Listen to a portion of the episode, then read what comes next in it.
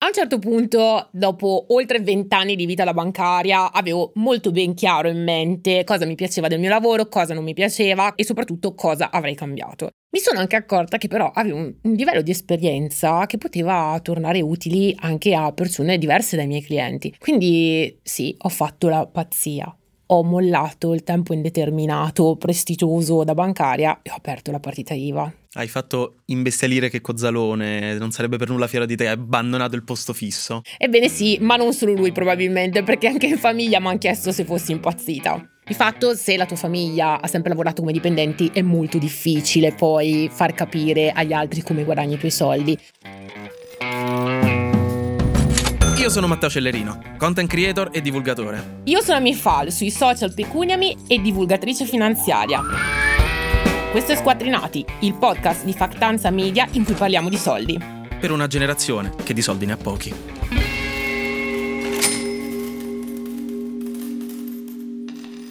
E quindi cominciamo subito questa puntata facendoci la domanda: che cos'è la partita IVA, questo mostro, questa chimera di cui si sente parlare, che chi ci sta dentro si lamenta e basta, chi ci sta fuori ha paura a parlarne perché se no tutti si lamentano che è tassata troppo. Che cos'è questa partita IVA? Beh, allora ti darò una spiegazione un po' fra Super Quark e un po' Marvel.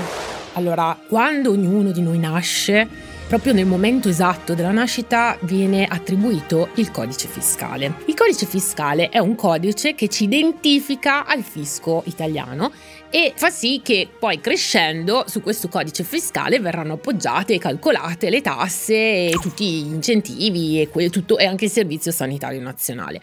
Il codice fiscale ci identifica come persone fisiche. Nel momento in cui io apro la partita IVA, quindi con la partita IVA genero ricchezza, è come se mi venisse assegnato un nuovo codice fiscale. Questo codice fiscale rappresenterà il me che creo ricchezza mentre il codice fiscale classico rappresenta il me persona fisica che, Che magari esiste, fa le che sue esiste, cose, fa le sue cose. sorride ai cani nel parco. Un po', un po' come Superman e Clark Kent. Mhm. Clark Kent, codice fiscale, Superman, partita IVA. E qui appunto sdoppi la tua personalità da un punto di vista giuridico, istituzionale per lo Stato, dove uno appunto, come hai detto tu, sei la persona fisica normale e l'altra è la tua persona imprenditrice, è la tua persona che fornisce servizi ad altre persone, che magari no, fa l'avvocato, eccetera, eccetera, che fattura e che paga le tasse su quel lavoro che fa. Esatto, il me che creo valore. Quindi allora, se voglio fare il freelance, se voglio aprirmi una mia attività, è proprio obbligatorio aprire la partita IVA? E, diciamo, l'altra domanda è, ci sono delle professioni che si possono fare solo in quanto partita IVA, dove è obbligatorio averla?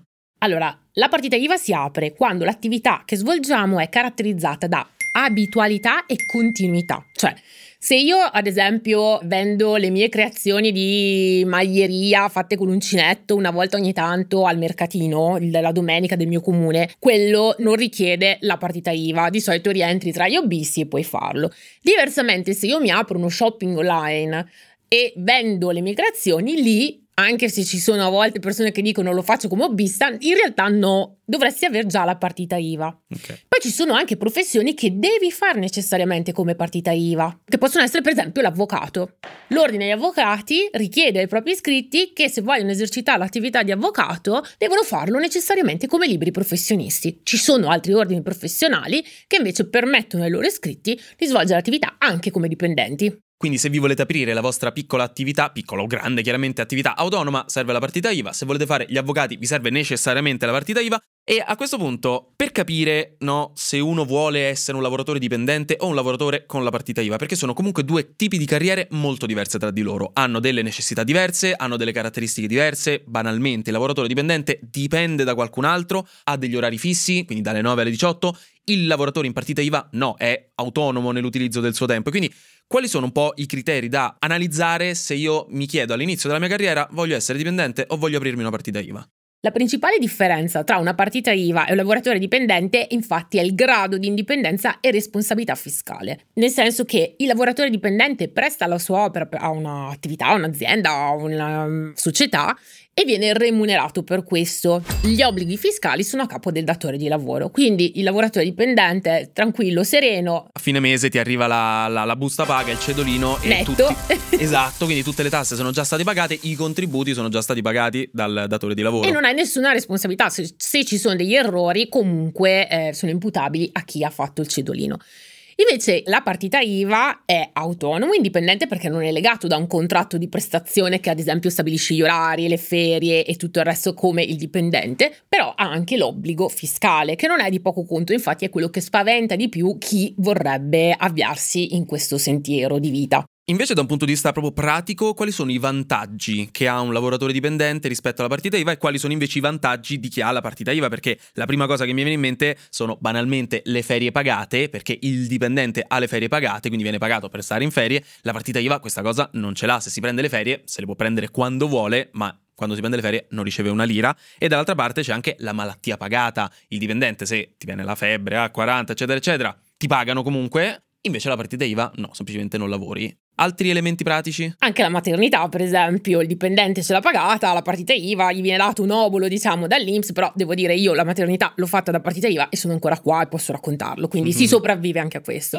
Ma in realtà il dipendente ha anche una certezza delle entrate, perché ha lo stipendio che viene concordato col suo contratto, un orario lavorativo ben definito ed è tutelato anche per infortuni sul lavoro, non solo mentre lavora, ma anche in itinere, cioè mentre vado e torno dal lavoro.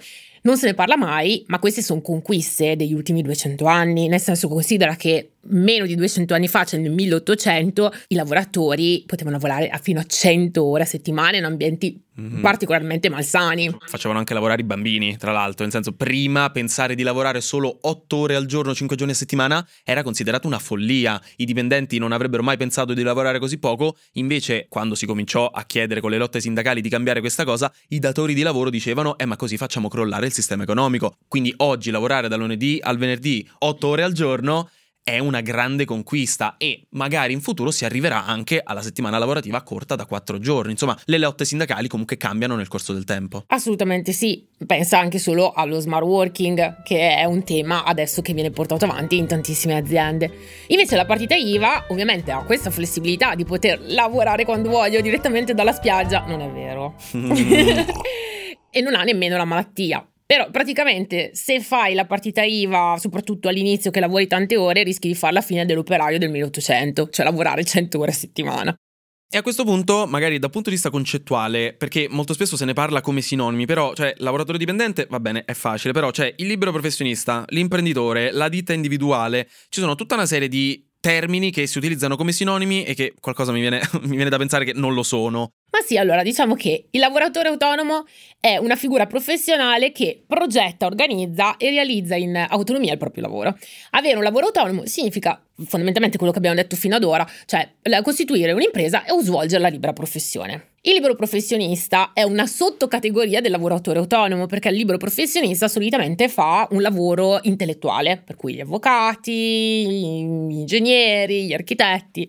E infine le ditte individuali, per esempio, sono una categoria sempre del lavoro autonomo, dove però c'è anche un rischio più elevato di magazzino o economico, perché la ditta individuale spesso è un negoziante, è un artigiano, quindi mentre il libero professionista, banalmente l'avvocato, ci mette il lavoro intellettuale senza grossi rischi finanziari perché non deve pagarsi mm-hmm. un magazzino, cose di questo tipo. Al massimo c'è il computer da cui lavora, cioè può lavorare da casa col computer. Esatto. Invece il negoziante o l'artigiano deve fare degli investimenti anche in materiali oppure il magazzino quando si parla mm-hmm. di negozio, quindi eh, c'è un rischio maggiore, quello finanziario. E ci sono anche proprio degli investimenti iniziali magari maggiori da fare. Assolutamente sì. E infine l'imprenditore, che cos'è? L'imprenditore è allora se dico che i liberi professionisti non sono imprenditori vengono a picchiarmi. Quindi facciamo una cosa un po' cerchiobottista. Sono tutti lavoratori autonomi perché ovviamente devono portare avanti il rischio di impresa. Invece, come abbiamo detto prima, liberi professionisti non ascoltate,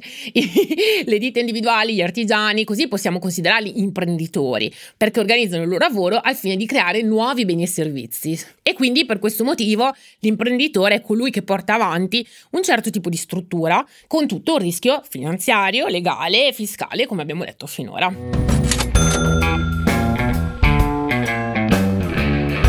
A questo punto abbiamo messo un po' il piede nella questione delle partite IVA, ma tutto quell'aspetto della differenza tra lavoratore dipendente e delle partite IVA ogni tanto in Italia viene un po' meno, perché ogni tanto qualcuno se ne approfitta e ti fa lavorare come lavoratore dipendente, però tenendoti in partita IVA. Questo è il meraviglioso mondo delle finte partite IVA, che sono un problema endemico dell'Italia e molto grave, perché di base il lavoratore dipendente lavora dalle 9 alle 18 e ha tutta una serie di tutele. Il lavoratore in partita IVA è molto più autonomo ma non ha quel tipo di tutele. Però ci sono molti casi in cui effettivamente una persona lavora dalle 9 alle 18 sempre con lo stesso datore di lavoro eppure contrattualmente è in partita IVA.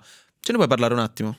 Beh, allora innanzitutto Ovviamente chi è interessato a questa cosa, cioè chi assume partite IVA finte, negherà sempre l'esistenza di questo uso. In realtà ci sono tantissimi casi. Allora, un datore di lavoro perché dovrebbe assumere, fra virgolette, una partita IVA anziché un dipendente? Beh, ovviamente perché è un costo, ma gli costa di meno. Se tu prendi un dipendente hai anche tutto l'onere fiscale, cioè la busta paga netta è la punta dell'iceberg, in realtà al datore di lavoro costi quasi il doppio o quasi il triplo. Se sei un lavoratore dipendente. Esatto, della tua busta paga. Invece a partita IVA concordi un contributo e poi la parte fiscale è a carico della partita IVA, quindi tu ti do 2000 euro, sì, hai le tasse e ti arrangi. Quindi ovviamente mi conviene, in più non devo pagare malattia, non devo avere a che fare con l'Inps per eventuali maternità e quant'altro. Non ha le ferie pagate. Non ha le ferie pagate, sta a casa non lo pago e quindi tutta una serie di situazioni che possono risultare essere vantaggiosi per chi offre il lavoro. Non lo sono ovviamente per chi lo riceve, perché la caratteristica principale della partita IVA è l'autonomia. Se tu mi togli l'autonomia e mi obblighi magari ad andare in ufficio otto ore al giorno, quindi è impossibile per me acquisire altra clientela, ovviamente non sono una partita IVA. Mm-hmm. Anche perché un'altra caratteristica della partita IVA è avere una possibilità di guadagno infinita, mm-hmm. cosa che invece tu mi stai negando. Perché quindi, di solito anche uno degli aspetti è avere una pluralità di clientela anche se in realtà non necessariamente sempre è così, ci sono dei casi in cui le partite IVA possono avere anche solamente un cliente. Allora, pr- sì, infatti, prima di correre dall'avvocato, aspettate che c'è un piccolo elenco di professionisti che possono lavorare come partita IVA ed avere un solo committente e sono in caso di collaborazioni previste da contratti collettivi, cioè c'è stata una contrattazione ad hoc che ha permesso di inserire determinate figure professionali come partite IVA e quindi quello probabilmente però è tutto ben regolamentato perché è una cosa comunque che viene trattata con i sindacati. Se sei un professionista iscritto a un ordine professionale, per esempio un ingegnere, oppure eh, se lavori per delle associazioni sportive dilettantistiche comunque autorizzate e riconosciute dal CONI. Per cui personal trainer, allenatori possono essere delle partite IVA che lavorano con un solo committente. E infine, eh, in caso di prestazioni certificate eh, per, in base ai requisiti previsti dalla legge. Quindi, se la legge lo permette, si può avere un solo committente, però deve essere un'autorizzazione alta, cioè previsto a livello di legge. A questo punto, se uno si rende conto di trovarsi in una finta partita IVA, innanzitutto è colpa sua e secondo poi che cosa può fare? Allora, diciamolo subito, raga, non vi preoccupate, non è colpa vostra, è chiaro che c'è uno sbilanciamento di potere, in questo caso tra il dipendente e il datore di lavoro, se voi vi trovate in una situazione di finta partita IVA, la responsabilità è del datore di lavoro. Voi potete fare causa, voi potete ricorrere a vie legali per chiedere di essere assunti a tempo indeterminato, se riuscite a provare ovviamente di aver lavorato e di lavorare in una maniera simile a quella del lavoratore dipendente. Inoltre, per il datore di lavoro, per cui ripeto, la responsabilità è sua, ci sono delle sanzioni che possono essere appunto delle multe che avvengono e inoltre sarà obbligato a pagarvi tutti gli arretrati, quindi tutti i contributi arretrati, magari le ferie non pagate e l'eventuale stipendio non pagato. Esatto. Immagino che in caso però di ordine del giudice di reintegro, cioè di assunzione, io non vorrei essere lì a bere caffè la mattina. Sarebbero, le riunioni del mattino diventerebbero un pochino imbarazzanti per tutti quanti.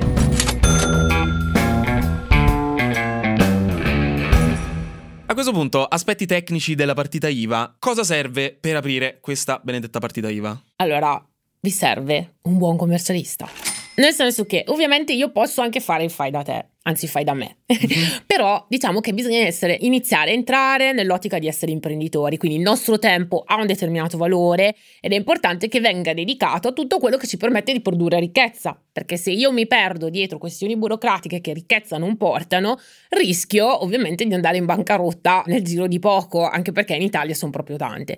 Quindi il mio consiglio è nel momento in cui dovete aprire la partita IVA, evitare il fai da te e andare da un buon commercialista che vi indichi sia le varie tipologie di partita IVA che potete aprire a livello fiscale, sia le varie opportunità anche appunto fra la ditta individuale e il libero professionista, c'è parecchio in mezzo, quindi con un buon commercialista si può capire qual è l'opzione giusta per voi. Anche perché un commercialista quanto può costare? Beh, allora lì dipende dal tipo di partita IVA che si va a aprire, soprattutto a livello fiscale fiscale perché cambiano molto gli adempimenti.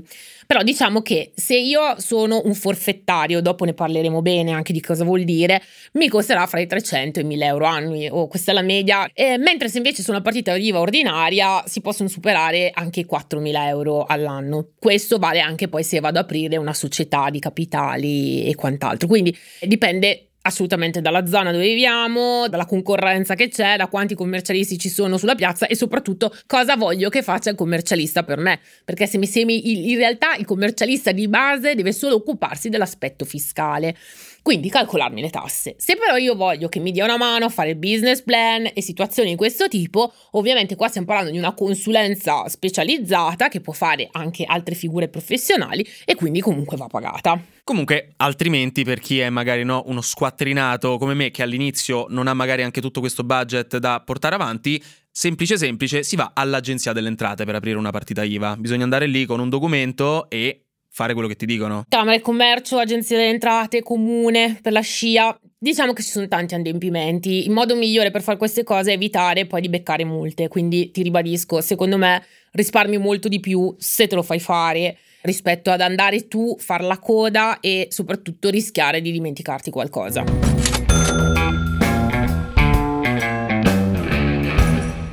Comunque, attenzione per tutti coloro che non hanno ancora visto The Office o non l'hanno ancora finita. Ci sarà uno spoiler di The Office. Ci piace fare battute, ci piace la cultura pop, ci sarà uno spoiler di The Office. Non sarà come lo spoiler della Bibbia dove alla fine Gesù Cristo muore, mi dispiace, sarà un pochino diverso.